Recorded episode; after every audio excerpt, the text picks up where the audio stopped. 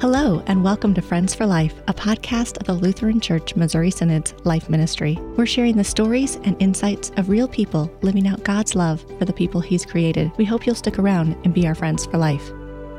Thanks so much for joining us for episode 23. I'm your host, Stephanie Gebauer, and today we have a special guest, Kyla Rodriguez, on the show. Kyla, we are over 20 episodes in, and I felt that for a show that was titled Friends for Life, it was high time that we talked about what it means to be a friend. I think you probably know as well as I do that pop culture, like music, TV, movies, magazines, have in the last few decades really capitalized on friendship. There's a whole 10 seasons of a show called Friends, so popular and loved that it has been nominated for over 60 Emmys. I think most of us, even if we've never watched a single episode of that show, can recognize the theme song of that show. So that's pretty telling. But if we're learning what friendship is from 10 seasons of a TV show, or even how it's portrayed in movies or magazine articles on social media, then I think we're bound to kind of veer off into some weird territory and start to view friendship as maybe something other than what it was intended for. And friendship is a gift given by God, and we can recognize that as Christians. And to be a friend is to have a vocation. And as such, friendship then is less about what others can do for us and more about how we can love and serve another.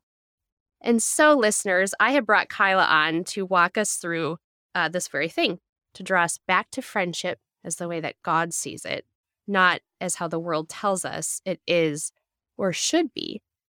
As a little bit of background, I met Kyla during my early years in St. Louis and then the seminary, and I joined a Bible study she was leading, and this Bible study formed a community, which in turn formed friendships out of that, at a time where many young adults, like myself, were very much seeking friendship. And something that has always struck me about Kyla is her ability to bring people together and to form and maintain friendships and to do the hard work of keeping those connections, even through different life stages. So, Kyla, thank you for joining us. I'm going to hand it over to you. Can you introduce yourself to our listeners and maybe tell us about your cute little family? Sure. Well, thank you so much for having me, Steph. I just think this is so fun and it's great. Like you said, we've actually known each other for quite a long time, really most of our adulthood. We met each other before we were married, definitely before we had kids. So it's always fun to reconnect and kind of come full circle on the other side of, I was thinking about it. And since we knew each other before we got married, we've known each other for almost a decade, I think, if I'm doing the math right, which is which is kind of wild to think about. I don't know if you remember this, but in the very early days of just trying to make friends and make connections, you invited me to come hang out with you at the pool of someone whose house you were staying with.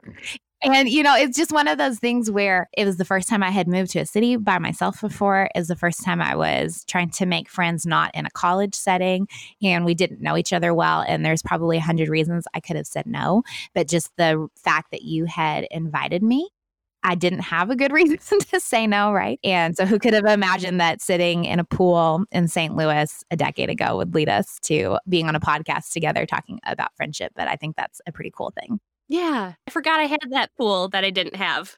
Yes. I don't even remember how you had the connection to the pool. I know it wasn't your pool, but yeah. I was staying at a dear couple's house when I first started seminary, and they had a guest house, and they had this beautiful home and property, and they had a pool. So it wasn't even my pool, but they opened it up to me. And so I guess I took the initiative to open it up to other people.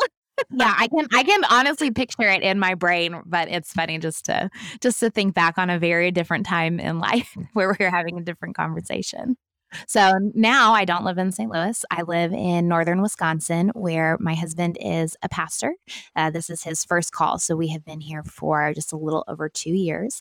We moved, we finished at the seminary and moved to this area about 6 months before kind of the pandemic started. And then we have 3 kiddos. So my oldest is 5, and then my daughter, that's my son, and then my daughter is 3, and my youngest daughter is brand new, and she is 3 months old. They sure are precious. And we were just talking about before coming on how pretty much, on track with each other. your boy is as old as my boy, your middle girl is as old as my girl, and then now we're kind of lagging behind you in the newborn department, but soon to be joining you. Yeah. So can you tell us your degree is DCE a degree? It is. So I graduated from Concordia University, Chicago, where Director of Christian Education is the degree that you get. It is also like a certification. It depends on the Concordia that you go to, kind of how they word that, I guess. But for me, my degree was Director of Christian Education. And then that comes with a minor in theology. So that's kind of my educational background. So for 2 years now, you've been at that call, but you've really been in ministry now for about 10 years, ever since graduating college. So, yep, exactly. Well, thank you for joining us. Kyla, let's set some ground rules here, because I realize that today's conversation has some limitations, and rightly so, because we've got an hour to talk about something. We kind of have to be more specific. Today, though, we're going to talk about adult friendships in particular. And while adult friendships are not unlike childhood friendships in some ways, in many ways we recognize that having friends as an adult naturally matures the relationship and changes a bit. And also recognize that forming these friendships as we enter adulthood, well, it gets trickier. And so we'll talk about those challenges to build and maintain adult friendships, along with the blessings that come with that. And then finally, a kind of a point rather obvious, but still needs to be made, that we are two adult women. And a lot of these concepts we'll talk about will apply really across the board for guy friendships and female friendships. But we realize also that there's a different dynamic that male friendships have that we just can't tap into as ladies. So I see that as another future episode where I invite one or two dudes to come on to talk about friendship from their perspective. So does that sound good? Yeah, absolutely. Okay. Kyla, I guess my first question is, why do you think it's worth talking about friendship on a show that's called Friends for Life? Well, I love the tagline for your show where you talk about living out God's love for the people that he created. So I think that you can't not talk about it, right? That if we're living out God's love for the people that he created, friendships are a part of that you can't separate out. It's not like its own category of how you interact with people. It comes with the territory. Yes, absolutely. It comes with the territory. And what we're doing here now, we're about a year into launching Friends for Life, is we're trying to build a community that is centered around life issues and the gospel. And so the hope is that you quite literally will become our friend for life. And then so by living that out, we'll draw others into that as well. Let's start with fundamentals. Okay. So fundamentally, what is friendship? That question is, I think, honestly hard to answer, because we all bring so much into like the idea of friendship as an adult. Like when you're thinking about friendship as an adult, you've had so many different kinds of relationships up to this point in your life that now when you're thinking about friendship, that word is going to mean something so different to everybody. We were talking a little bit beforehand that on Instagram, I asked my community that same question. I said, what is friendship? And the answers I got all had so many qualifying words. People were describing to me not just what friendship was. They were saying a real friend is this. A good friend is this. An organic friendship is this. And so I think that we bring, honestly, just baggage into the word friendship as adults, because now we've had experiences, positive and negative, that are coloring this idea of this relationship with another person. And to the point that when I'm asking you point blank, what is a friendship? Now you're processing through, well, I know what friendship might be, but I want to tell you what I want a good friend to be. And I really think the word that we're not going to use, but we want to use, is that we want to define what an ideal friendship is, what a perfect friendship or relationship looks like. So as an adult in your 30s, do you have what you would consider an ideal friendship with anyone? You know, I think ideal, right, is hard, because we're humans and we enter into relationships with other humans and we're sinful. So no, I don't think there's an ideal friendship. I have friends that I have had for a long time, and we have gone through a lot of life together, and we have chosen to continue to value our relationship through those life stages. But I also am an adult who has moved for the better part of a decade, almost every year or two. So I have gone through a lot of seasons of just geographical location, and that changes what friendship looks like every move along the way, really, and how I approach it too, right? As I'm constantly have moved and been in new scenarios along with my own new life seasons of marriages and kids.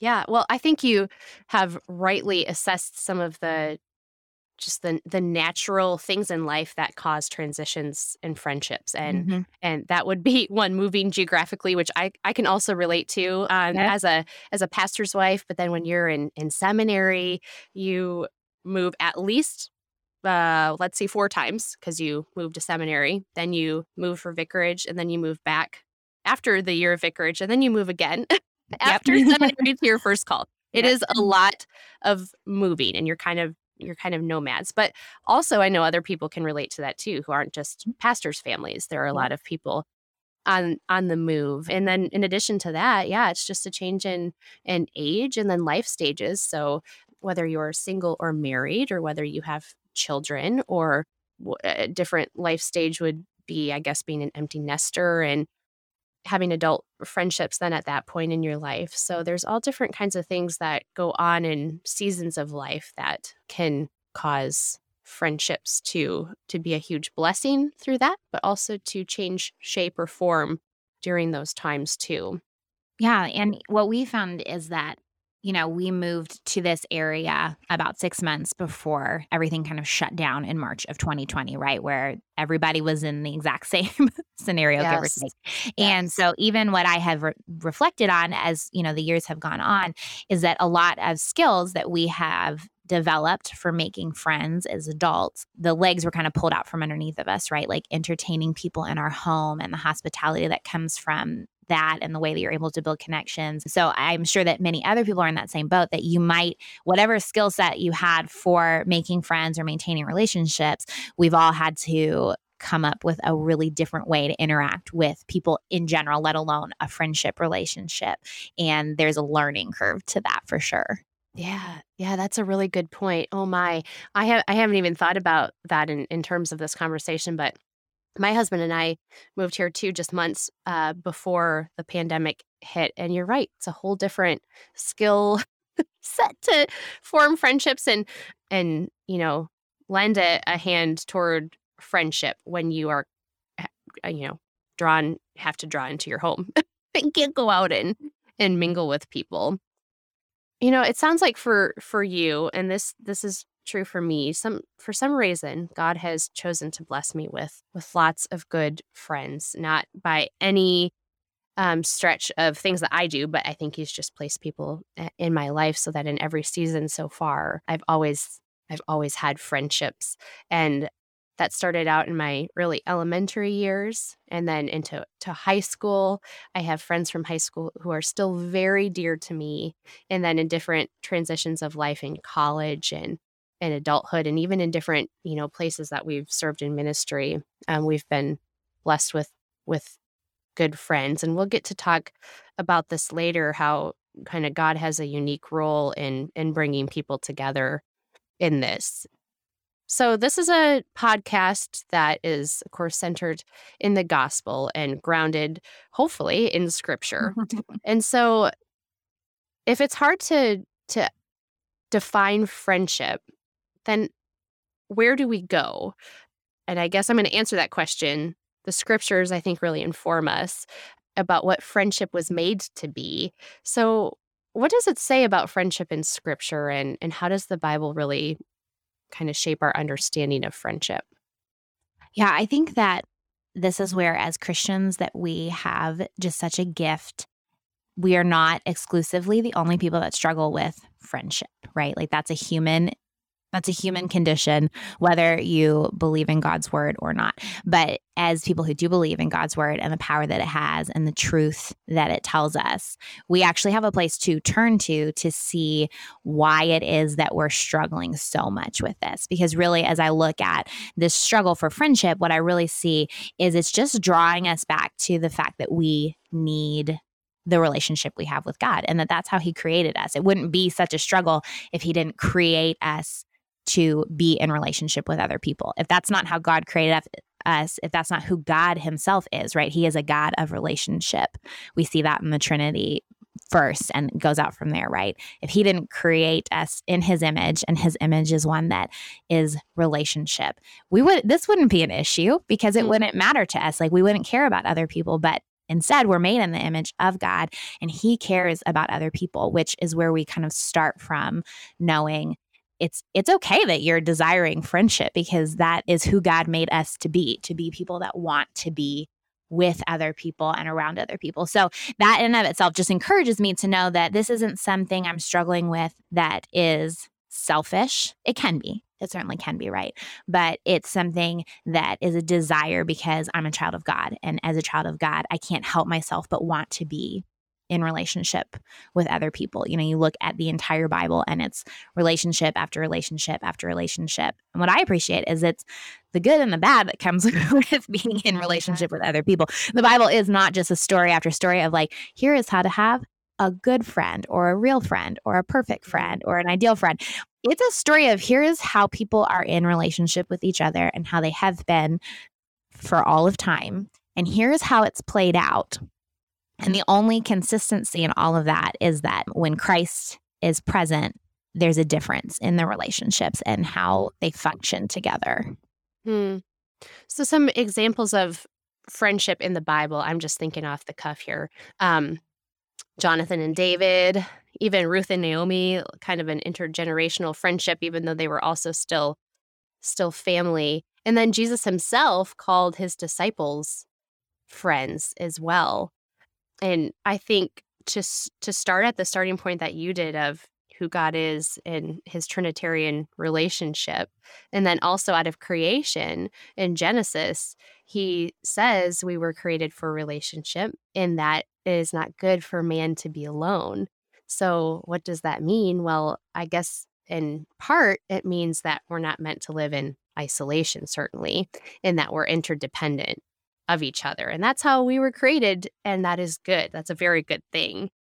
And then all throughout the scriptures and Proverbs even has some really good stuff on this too, about not only what is an ideal friendship, right? Like you mentioned, but then what's the opposite of that? Who are people we stay away from? Who are people that claim to be friends, but actually are deceiving and draw us into evil? So the Proverbs and even some Psalms have stuff to say about friendship as well. And then, you know, I just recently read an article that was published through Baylor University. And this is by, I've never heard of this person before, but maybe a listener has, Gail O'Day. And she launches off of the John 15 passage where Jesus is saying, this is my commandment, love one another as I have loved you. No greater love than this, that someone lay his life down for a friend. And then Jesus says, you are my friends if you do what I command and love each other. And I think that's such a powerful launching point for friendship as well, to talk about how Jesus, who he is and what he came to do, is not only an example of friendship for us, but he lived that out. And I thought that was a beautiful article and a way to look at friendship, because she starts with the premise of how we kind of started, how friendship has become super secularized, or at least it's kind of been given to the realm of the secular, and the church hasn't as much come in to own it, maybe as it has marriage and the family. And so we're led to believe that, well, maybe scripture doesn't have as much to say about friendship as it actually does when we look into it. Yeah. And that's where, we kind of run countercultural when we think about, as a Christian, how do I approach friendship? You're going to feel disappointed if your desires for friendship are focused on what you're going to get out of it. If it's just transactional, like I need a friend because I need this thing, or I need this thing fulfilled in my experience as an adult. And as a Christian, that's not our model of friendship from Scripture. Our model of friendship is sacrificial, not transactional types of friendship, where people are giving up, like you mentioned, like laying down their lives, where people are doing things or the benefit of the other person that they're in relationship with. And that changes how you approach your need for friends, the kind of people that you would call a friend, when you start seeing the people in your lives around you as people that you are serving through your relationship, not just having this expectation that they are serving you. And not that it doesn't happen both ways, but it's just the difference of posturing your expectation towards what you're doing on behalf of someone else versus just what you're getting out of that relationship. I have here in front of me your bio that says that part of what you do is a social media coach. And I'm so curious because I know that you spend some time on Instagram especially. And obviously you find it useful in a number of different ways to be a platform for reaching people. But in what way do you see social media maybe having a not so great effect on friendship as we have today? Yeah. So, I love hanging out on Instagram. I'm usually in my stories kind of all day talking with various people that I get to be in community with there. And that's something that I've really intentionally cultivated. And it's such a gift. And it's really just an honor that there are people that would like to be encouraged, which is great. But what I was processing as I was getting ready for this episode is that I really think that social media has made us kind of lazy about friendship because social media, for all the things that I think are very fun. And so this is coming from someone who loves social media and chooses to be there. And I genuinely like it. It's a fun thing for me. And I know that's not true for everybody, but it has made us or has given us the ability to kind of consume friendships and make us feel friendship feelings towards people or their lives without actually needing to put in the work of friendship. So what I mean by that is that you can feel like you are friends with somebody or that you're sharing an experience because you see that their kid did the same thing that your kid did, or they also went through the drive-thru to get coffee on their lunch break. But you're really just consuming that experience. Maybe you're liking a picture, but that's not really a true like person-to-person interaction. So it's just been interesting to me to process through this idea of how we are so kind of numb to this, just scrolling through something and feeling a friendship connection. And it's kind of training us to, I think, discount what a friendship can feel like, because we very quickly can kind of get this little, hey, you're friends with this person. Remember, like you like this person and their kids are cute. And you're feeling these like little happy serotonin feelings when you see their posts. And really that's wiring our brains to set, I think, the threshold for friendship much lower than what it really should be.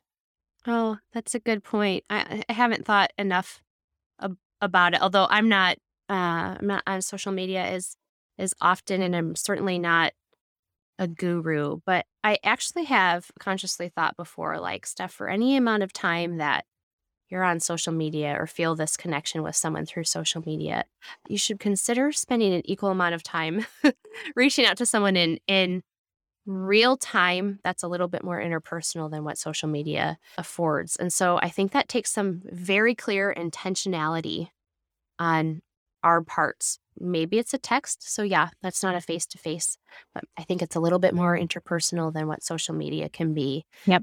And to actually voice things that you think. So for example, if I see something on social media of yours that I think is adorable, instead of maybe just liking or hitting the heart, sometimes I message you or say, I love that, or I love that example that you're setting, or sometimes that encourages me to think about reaching out to my friends here locally. Like, oh man, I got to text her, or I got to call her, or I should invite her out for dinner. So I can actually have this one-on-one face-to-face interaction that creates a deeper intimacy than sometimes social media can afford. Yeah, I love that. Like, if I think that there's so many relationships that would benefit from if you're seeing a post and somebody is having a friendship interaction that they have shared online, instead of letting that be something that you sit and are like, oh man, that wasn't me, let that spur you on to your own relationship development instead of just consuming somebody else's friendship experience. Because that's what the devil wants. He wants you to consume that and then to feel bad about yourself or to feel less than, or to think of your own friends that you do have are not as fun as that other person's friends. And to just think negative thoughts about it. Let instead that those kind of moments spur you on to the people that are really in your life. And again, that's where, like, I love connecting with people on social media, but that love is rooted in the fact that that's not my primary relationship generator, right? Like, that's not realistic. You know, my relationship starts first with Christ, and that allows me the capacity to have relationships overflow into places like social media. You're not ever going to have your relationship foundation be in social media and then have that flow out to more positive things, if that makes sense. Yeah. So I guess the question is, how can we be more enfleshed in our friendship? How can we actually be incarnate and with each other, as opposed to, yes, consuming or being transactional in our relationships with each other. Mm-hmm. And so much of that, I think, is just what you and I are doing right now. It just takes conversations with people and being reminded that you need to talk to somebody, not on your phone today. And kind of as Christians, right, like iron sharpening iron, talking with each other about these issues and calling each other out where we're seeing gaps in how we're treating our friendships and our relationships. I think that's great. Yeah. And you mentioned hospitality earlier and how that's kind of been hindered with the pandemic. How do you see hospitality, I guess, kind of being a forerunner to friendship or being able to set the table for a friendship to form?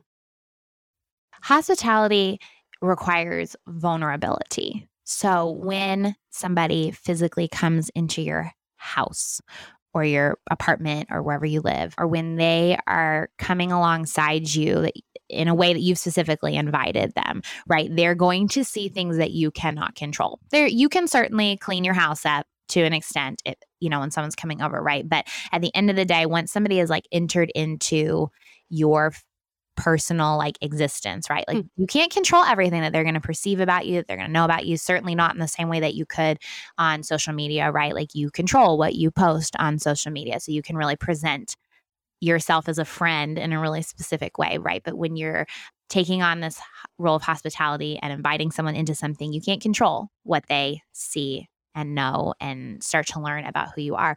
But that lets them know that you trust them. And I think trust is such a key part of what a healthy friendship or relationship grows from. So when you allow people in, you're taking the lead on saying, I've invited you. I want you to know me better, not because I think so much about myself, but because I think it would benefit our relationship for you to get to see, that I don't dust ever and there's dust sitting on, because you can have so many perceptions about someone and feel like you know something about them, but until you actually enter into a physical moment in their life, you're not going to know the whole story. And that just takes actual interactions. I think back to, we had a DCE intern at our church, a director of Christian education last year. And we invited her to go on a hike with our family. And our children had just about the worst hike of their lives. And, it involved, like, we didn't get onto the trail because there was a lot of little person feelings involved with so many aspects of what we had planned to do on what was supposed to just be a walk on a nice day, right? But we had invited her into this moment and our families life as a way to build our relationship with her. And she, for better or worse, got to learn things about our children's personalities. She got to learn things about how we interact with our children when they are in some of their worst moments. And those kind of things, right? Like, that takes trust. Like, we're trusting that you're going to be with us in this moment. And certainly she could have gone and told everybody that, like, we're the worst parents, or we treat our children poorly, or wow, like their kids have this bad attitude. But because she was with us in that moment, right, like she could see the whole picture. She experienced it alongside of us, and that grew trust in our relationship that we were okay with her being there and seeing some really difficult moments for us as parents and families and humans, but that we invited her on another hike, you know, after that. And then it was up to her, right? You know, she's like, I know what I'm getting myself into. But it's allowing people to know you in those moments and then still extending the invitation again. And now you have a risk, right? Like, you know that they've seen some not so fun stuff, and you then have to trust, I don't know, like, do they want to hang out with us again because they've seen that? And what a blessing it is, right, when then they say yes, that they do want to still come alongside you. Like, you've given an opportunity for them to show you that love back when you extend the invitation, you know, again and again and again. Yeah. So she did say yes. She agreed to another hike. We have a lot of hiking stories.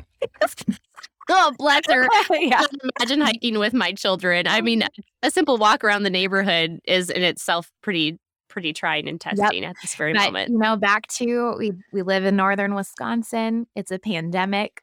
There's not been that many things that we can do with our whole family and other people. So we have found ourselves on many a trail with many a feeling. Yeah. Yeah. Okay. That's good. That is a good friend to have. And what I'm hearing you say too, I guess, is that it's a very, you know, scriptural way of being is to be a friend who endures. So endures you at your worst moments or at some not so pleasant Instagrammable moments, but that they're with you nonetheless and being willing to walk with you and also to, you know, being involved in what your life looks like and accepting this is the Rodriguez family and they're not perfect and they can't, you know, they don't have perfect little children, and I'm going to come alongside them and be their friend through it all. I think Absolutely. That's a hallmark of a Christian friendship is to be present, to be living with someone through their seasons of life. What do you think, just a little bit of brainstorm here, you and me, what do you think also is the mark of a friendship that would be centered in the gospel? You know, I think the willingness to intentionally not be transactional, I think, is what I keep coming back to, that it's not, I do this thing for you, and then you need to reciprocate something of equal or greater friend value back to me. You know, any adult, whether you're married, have kids, single, any adult experience, right? You have seasons of your life where you have more capacity to give towards other people in your life. And you have seasons where you don't have that same capacity. And so I think like a biblically focused friendship sees those seasons where your capacity is lower as a friend to reciprocate things. And instead of seeing that as like, well, I don't have as good of a friend anymore, or I'm not sure if we're good friends anymore because she hasn't texted me in a while. You know, it's just seeing that and saying, I just need to text her more, or I need to show up at her house if I live near her and just drop something off at her doorstep, and overextending yourself in the seasons where you see your friends not having the capacity to do that. And knowing that maybe they will have capacity again one day to pour that back to you, and maybe they won't, and it doesn't matter. It doesn't change how you view who they are in your life just because they may or may not be able to reciprocate your acts of like love and service and grace towards them. Well, I want to actually get into C.S. Lewis a little bit later, but kind of as a side note, I think that he's mentioned something really profound, and he essentially in his book Four Loves, he talks about friendship as essentially being this non-essential part of life, in the fact that it really it doesn't produce anything or is not really even efficient or industrial, as in you know, romantic love, as he describes it, is a love that, you know, is in marriage and then produces children, and then there's a kind of love that is affection that would be to allow to raise children. But then there's this friendship, which essentially is the most inefficient relationship you could have in terms of productivity. But then he says something really profound too. And he says that, you know, friendship essentially isn't necessary for survival, but it's what brings value to our survival. And I think that's beautiful. And it kind of sums up what you said about it's friendship in light of Scripture is not transactional. It doesn't require something to be done for you. It's looking to do for others. And that is something that I don't think social media or pop culture can necessarily capture. And I think it's worth talking about so that we remember. Remember it's not about us. You know? Absolutely. Yeah, I think, the social media piece is a conversation that will always be kind of a part of how we experience friendships in our season on this earth. And especially because so many people who are around our same age, we've had social media since we were, high school, college age is probably when most of us started using social media. I think I got my Facebook page when I was maybe a freshman in high school. I have to remember.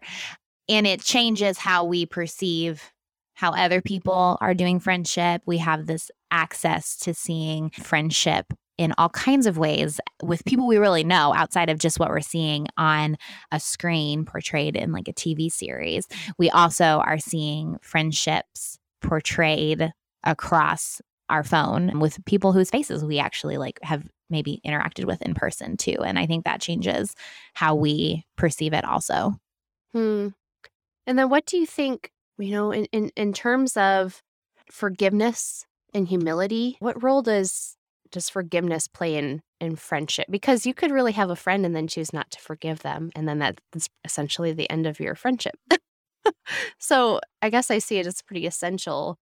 And then also humility, the way that Jesus would have us be towards each other, which, it says in Philippians to not look out to your own interests, but to the interests of others.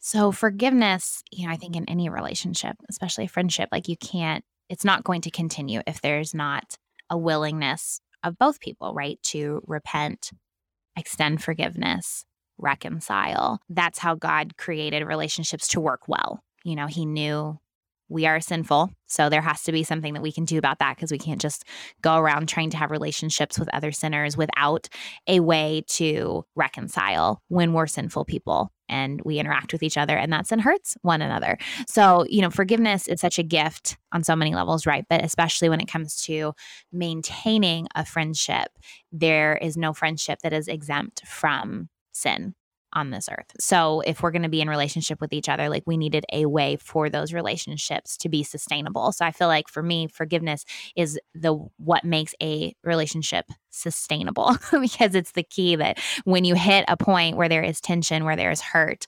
to just leave the relationship, I think is the secular viewpoint, right? When somebody hurts you, yep, you hurt me, I'm done.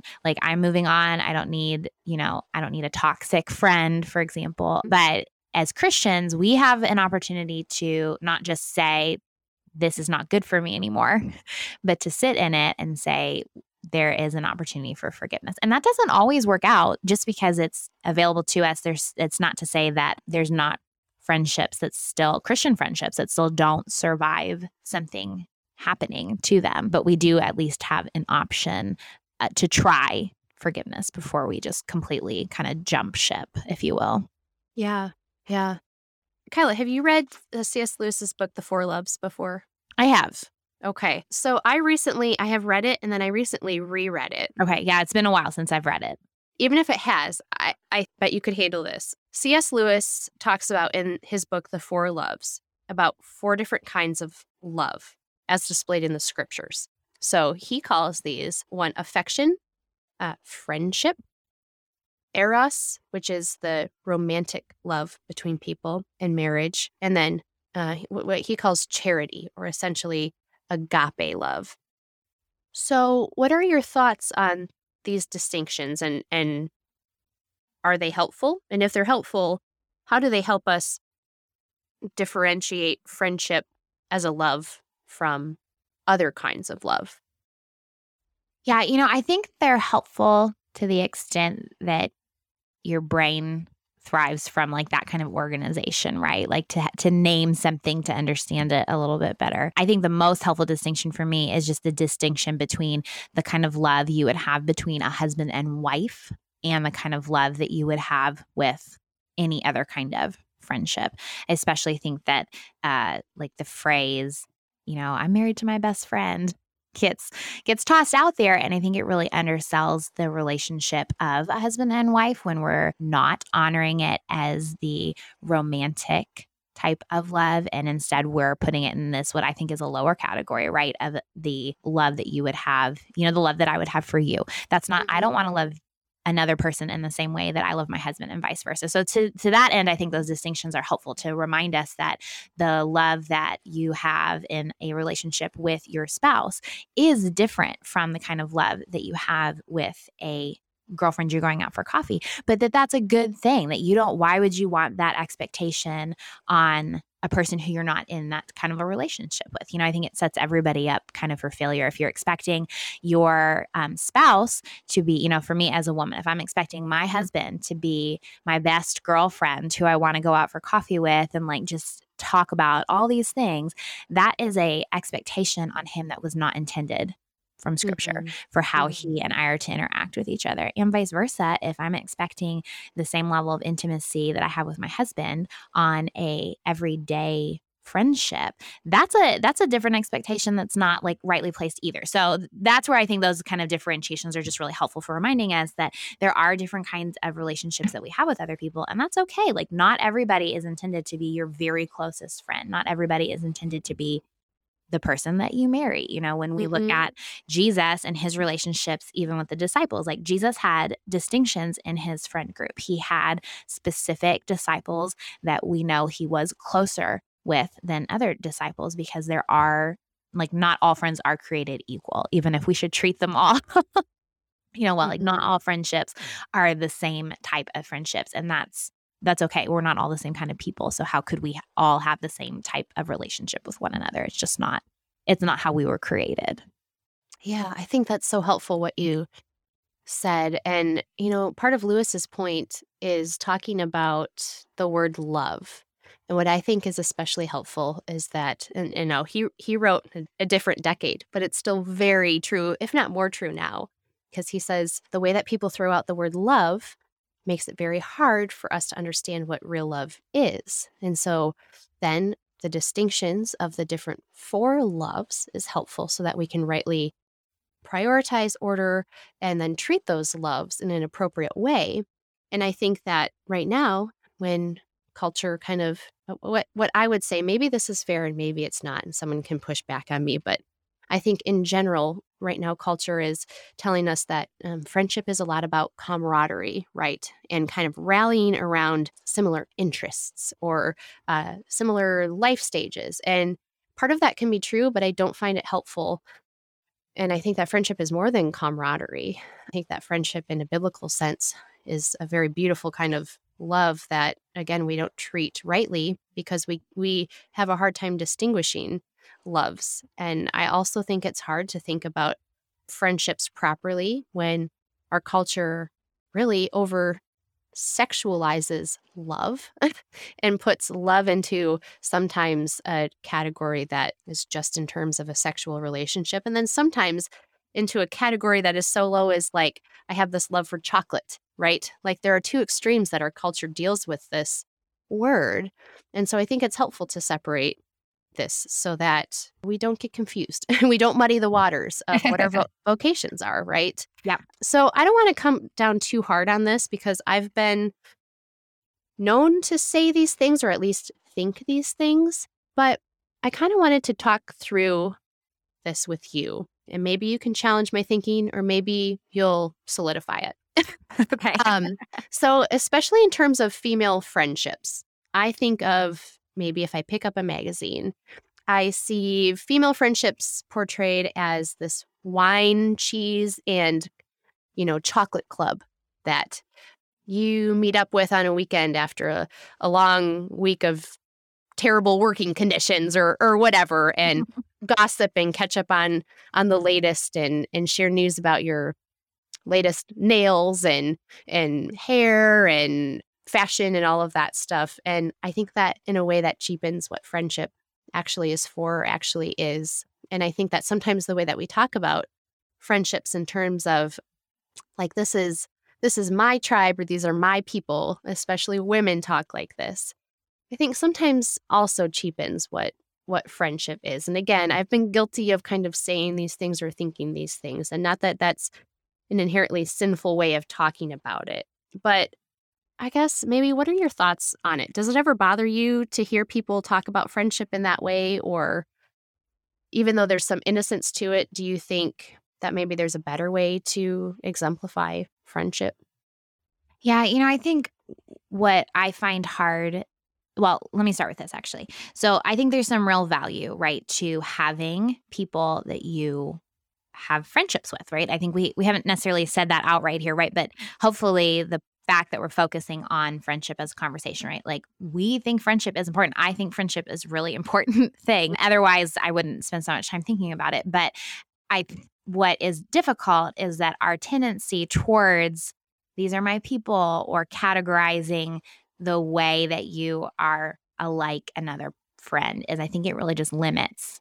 I think it limits how that friendship interacts. So especially being a mom, this gets even more, I think, exaggerated, because then you're a boy mom, or mm-hmm. you're a girl mom, or you have there's even more ways that women will categorize how they're like interacting with a, maybe I'll use air quotes here, friend group based on this one little aspect. So to that end, I think it's so limiting when that's the emphasis all of the time, because instead of, certainly great, like celebrate that you have these sweet little boys that you're raising. That's not what I don't like about it. What I don't like is that it limits how you see interacting with people who aren't, fill in the blank. A lot of like the good friends that I have had are not the same thing as me, or maybe, you're seeing friendship like, I don't have my people. So you're feeling like, now I have this pressure that I need like more than one friend. What if you have one really great friend that God has placed in your life? Like, how does that limit your view of friendship? Like, are you discounting the one friend because you're seeing, well, it's not my people, it's my person, And that doesn't, I don't think I think it sets everybody up for a lot of disappointment. There's so much that can happen in a friendship relationship that can be disappointing because we all come into it with different expectations. And I think that oftentimes people want to rally around something together, and it's exciting when you find somebody else that shares a value or a life experience with you. And it's certainly just logistically easier often to be friends with people who are in a similar life stage as you.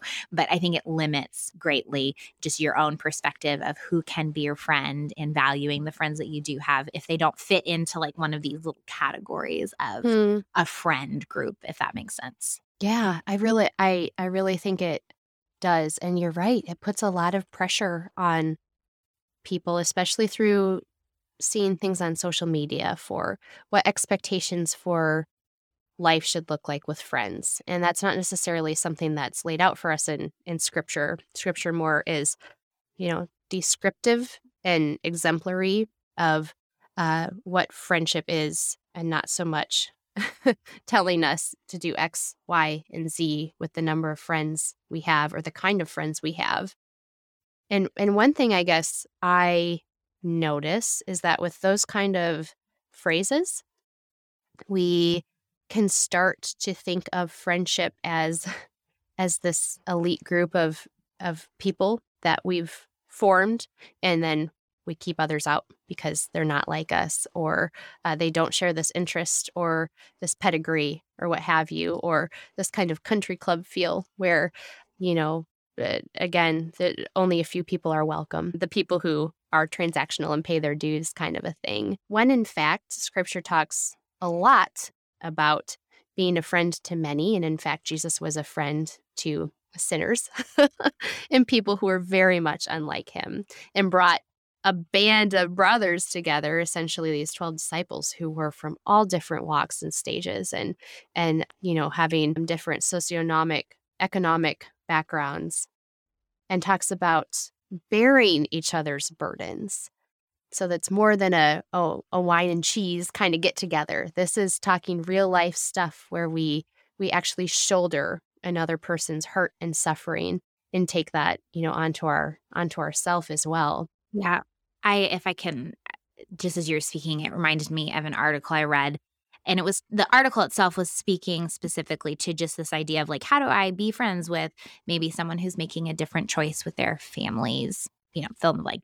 And the phrase that stuck out to me that they used was unity over uniformity, that as we are in relationship and seeking to be in friendships with other people, that our focus, if our focus is on uniformity, that has such a bigger tendency to be a selfish motivation.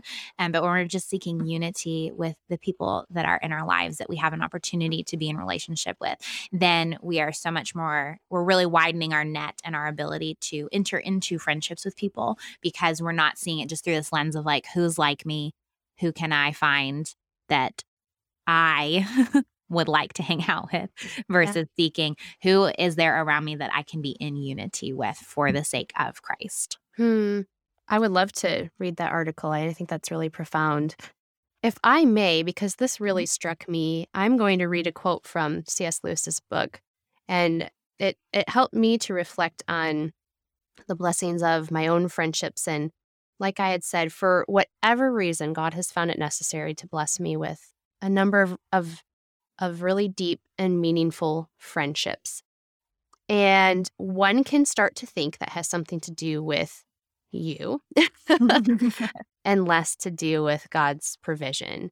And this just reminded me and grounded me in the fact that God is the one who unites us all in friendship and relationship with each other. And so C.S. Lewis writes, and this is kind of lengthy, but I think it's worth sharing all of it. He says, and this is how he's distinguishing Christian friendship.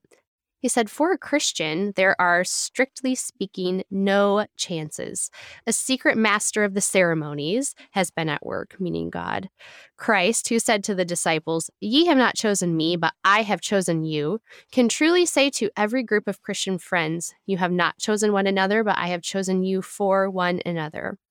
The friendship is not a reward for our discrimination and good taste in finding one another out. It's talking to me. It is the instrument by which God reveals to each the beauties of all the others. They are no greater than the beauties of 1,000 other men. By friendship, God opens our eyes to them. They are, like all beauties, derived from him, and then, in a good friendship, increased by him through the friendship itself, so that it is his instrument for creating as well as for revealing. At this feast, it is he who has spread the board, and it is he who has chosen the guests. And I think that is a beautiful summary of Christian friendship and God bringing people together in unity. And again, goes back to the fact that friendship is a gift, a vocation to serve each other and to point each other to Jesus. And so that's why it's worthy to be talked about on this podcast called Friends for Life. So, Kyla, some very practical things as we draw to a close here. How have you seen friendships change as you have transitioned from, college to now being an adult? And then what are some specific challenges to maintaining adult friendships specifically? Sure. So, I think as I was just getting ready for this, I was just processing through how coming from a school environment and then transitioning to life outside of a school environment. So whether that was for you when you left high school and you entered the workforce, or if you went to college and then entered the workforce, or maybe you went to college and then graduate school and then entered the workforce. But the transition from a school environment into a not school environment, I think, is one that we are all very ill prepared for, because in school environments, to the extent of really kind of what a skill of making friends is that you are with these people and you have to choose how you're going to interact with them. And since you're with them all the time, often friendship is what is the choice there, right? Because the alternative, it's kind of a difficult way to go about going to class every day and seeing someone every day. So this transition outside of a school environment to the adult environment is what I found to be just monumental, right? All of a sudden, instead of the choices being kind of confined to the people sitting around you in a classroom or on a sports team or in a group that you are a part of, now your choices broadened greatly, which in theory, maybe you could have so many more friends. But in so many ways, then it made it seem so overwhelming, right? Because you actually had to, at least I had to like intentionally seek out how I was going to find people to choose to be my friends or to choose to try to be a friend with, because they weren't just They weren't just there. They didn't just exist for me to like pick from. So I think that was like the biggest thing that I have experienced is just this transition to having to take more ownership of choosing to seek out friendships. So I guess that would be one piece of it. And then the other portion of the question you asked was just about as an adult, what's the hard part about maintaining a friendship? And I think that a big piece of it is just that you're choosing. You have to choose to maintain any relationship that you have. And you have to choose that it's something of value to you. And as you are in adulthood, there is a lot that can be taken away from your capacity to choose friendships over all the other things that might be on your plate. Maybe your job has a lot of demands. Maybe you're married. Maybe you have kids.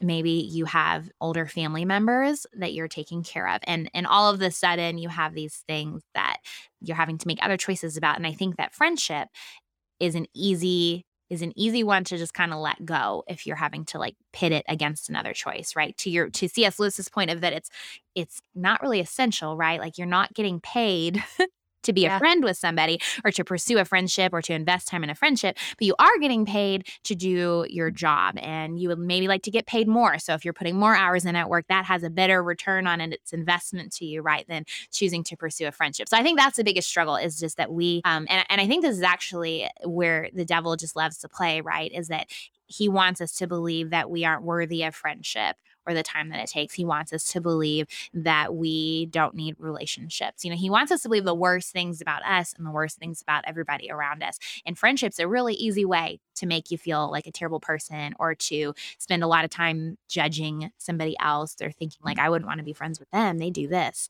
So I think our biggest struggle then, I guess, as I talk it out is twofold, right? Like one, we have a lot of things we're making choices about and we have to choose friendship to be a part of our experience. And two, the devil would love for us to not have friends or would love for us to be in relationships where we're choosing that over other things in a really unhealthy way. Yeah, you're right. It and especially I have found that as a mom of young people, that is a particular struggle to make adult friends, but then also in the busyness of caring for little people. It's like you feel your concerns are so insulated and I guess in on yourself. Like it's just like, okay, I have to get breakfast and then I have to, it's lunchtime. So I have to make sure my kids have lunch and then dinner. It's just like a repetition of needs constantly around me that it's hard to think outward outside of my family.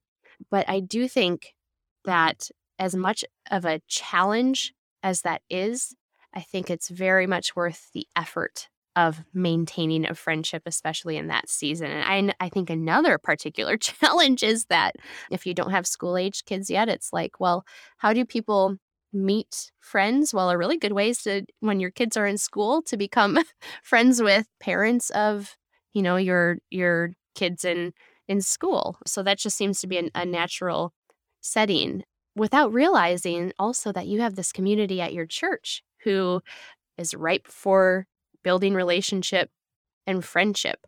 So these things take time and they take effort to look outside of ourselves. And again, I think it's very much worth the investment to do Absolutely. Those things. Well, and that's too where, you know,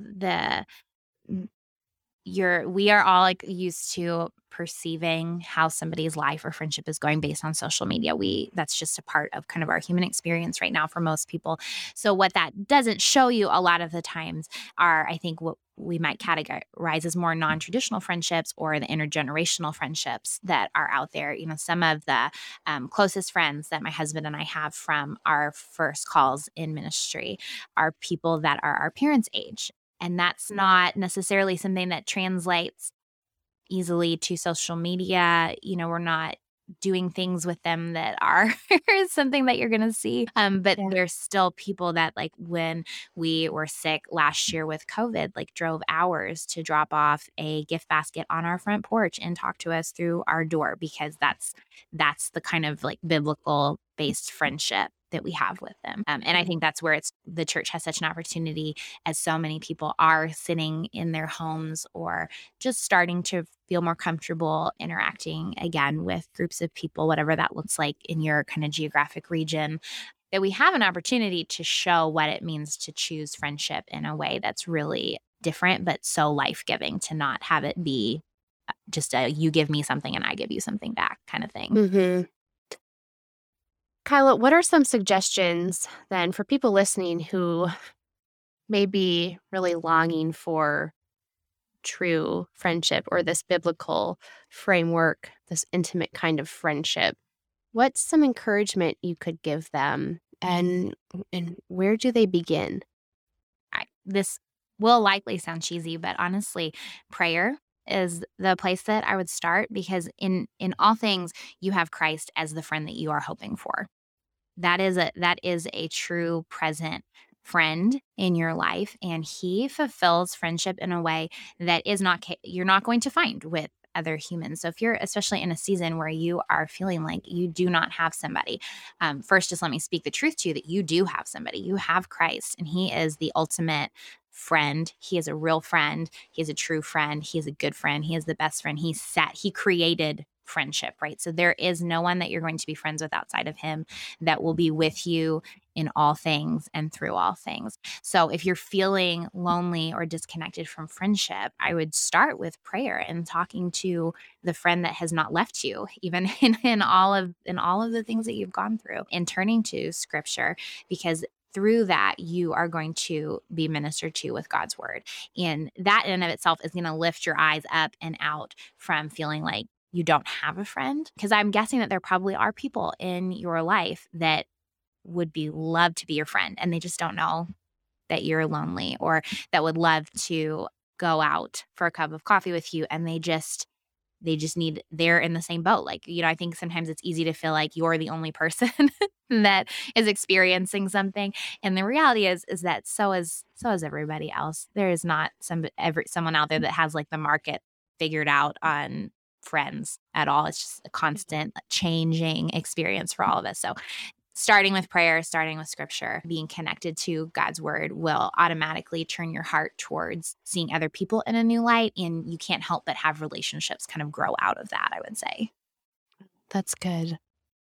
Kyla, what does it look like then, as we wrap up, to live in friendship with others, essentially to be in community, in a communal relationship with others who believe what God teaches about life and affirm what God's will is for human life and flourishing? And so essentially I can sum that up to be, what does it look like to be a friend for life? I think that to be a friend for life, there is a choice that you're going to make an effort, that you're going to make an effort to listen, that you're going to make an effort to care. And when you're doing those things, it doesn't matter if you share the same life stage. It doesn't matter if you share the same belief about everything. It doesn't matter if you both like tacos or not. You know, when you are making the effort to listen to another person, when you're making the effort to care for them, through that, you will grow trust. You will grow a foundation for a relationship that can weather the difficult things that come up, that can weather transitions, that can endure differences, because you've chosen that you're going to make an effort to say, I see you as the child of God that you are, and that matters. And I can't help, as myself being a child of God, I cannot help but extend love and grace and forgiveness towards you. That is also a good summary then of what our podcast is learning from each other, as you said, to make an effort to listen, as our listeners do, to make an effort to care for other people around you, as Christ set the example to do. Thank you, Kyla, for being on our show. Yeah, absolutely. It was so great to get to talk to you and just to kind of process friendship. There's probably a lot of episodes you could do on the many facets of friendships and kind of friendships, but it was great to just be able to connect a little bit over this today. Yeah, thank you. You're right. In the future, I see devoting more episodes to this topic as well. So Thanks to our listeners for tuning in. If you liked what you heard, please leave us a review. This is one of the best ways for other people to find us and to get to join our community. And don't forget to click the follow or subscribe button so you don't miss out on upcoming episodes. New episodes drop twice each month. You can find us on Facebook and Instagram as Friends for Life LCMS, which is yet another way to join our community. And finally, listeners, we want to hear from you. Do you have an idea about a guest you'd like to hear from or a topic you want talked about? Email us at friendsforlife@lcms.org. We want to hear from you about what you want to hear about when it comes to issues of life. Thanks for joining us. Friends for Life is a podcast that introduces listeners to life issues by introducing them to friends who stand for life.